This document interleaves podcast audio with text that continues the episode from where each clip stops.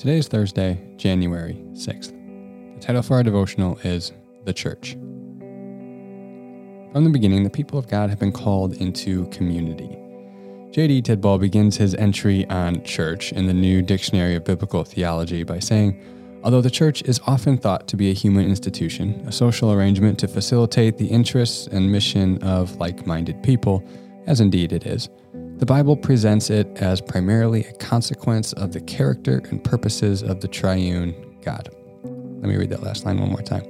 The Bible presents it as primarily a consequence of the character and purpose of the triune God. So it is out of God's triune, communal nature, his character, and his purposes that he calls a community of people to himself. To begin with, the Father calls Abraham. But this calling is not solely for Abraham as an individual, remember? It is for future generations.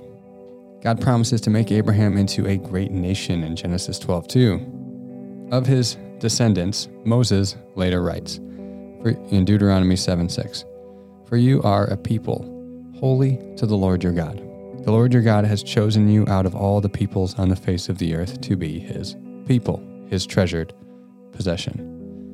The third commandment to not take the name of the Lord in vain implies more than just what we speak. It implies a representation of the name. The people of Israel represent the name of God, and to behave in a way contrary to his law would be to take his name in vain and misrepresent him to the surrounding nations. The church in the New Testament era bears the name of Jesus as well. As we've seen earlier this week, new Christians are to be baptized into the name of the Father, Son, and Holy Spirit. In Romans 6:3-4, Paul says this goes far beyond simply what the baptism officiant says in the ceremony, but this is an identification with Jesus in his death and resurrection. Verses 3 and 4 of Romans chapter 6. Or don't you know that all of us who were baptized into Christ Jesus were baptized into his death? We were therefore buried with him through baptism into death, in order that, just as Christ was raised from the dead through the glory of the Father, we too may live a new life. Furthermore, when Jesus confronts Saul on the road to Damascus, he does so with the words, Saul, Saul, why do you persecute me? Saul wasn't killing Jesus, he was killing Christians. Yet, Jesus identifies with his people to the point that he can claim Saul is indeed persecuting him when he stones Stephen. So the church is a community that represents and bears the name of Jesus and identifies with Jesus.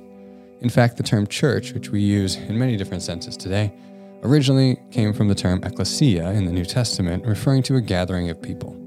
The church is to be primarily thought of as the group of people that bears the name of Jesus. The church is also a community that is empowered by the Holy Spirit. Paul refers to the gathered believers as a temple of the Holy Spirit. 1 Corinthians 3:16-17. Don't you know that you yourselves are God's temple, and that God's Spirit dwells in your midst? If anyone destroys God's temple, God will destroy that person. For God's temple is sacred, and you together are that temple. The Spirit gives gifts to the believer for the common good of the church community as well. 1 Corinthians 12:7, now to each one the manifestation of the Spirit is given for the common good. Everyone who is a part of the community of God's people has received the Holy Spirit. 1 Corinthians 12:13, for we were all baptized by one Spirit, so as to form one body, whether Jew or Gentile, slave or free. And we were all given the one Spirit to drink. So we see that throughout history, God has always chosen a group of people to be his people, whether it's the people of Israel or the church.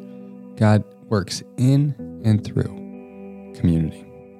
For additional content today, I've linked you to 2 Bible Project resources. One is a podcast on the royal priesthood, and the other one is what does the Bible actually say about fellowship? That's an article that you can read. Both are really good. I encourage you to check them out. Reflection today, spend some time reflecting on the nature of the church and its Trinitarian calling. Called and chosen by the Father, bearing the name of the Son, and empowered and filled with the Holy Spirit.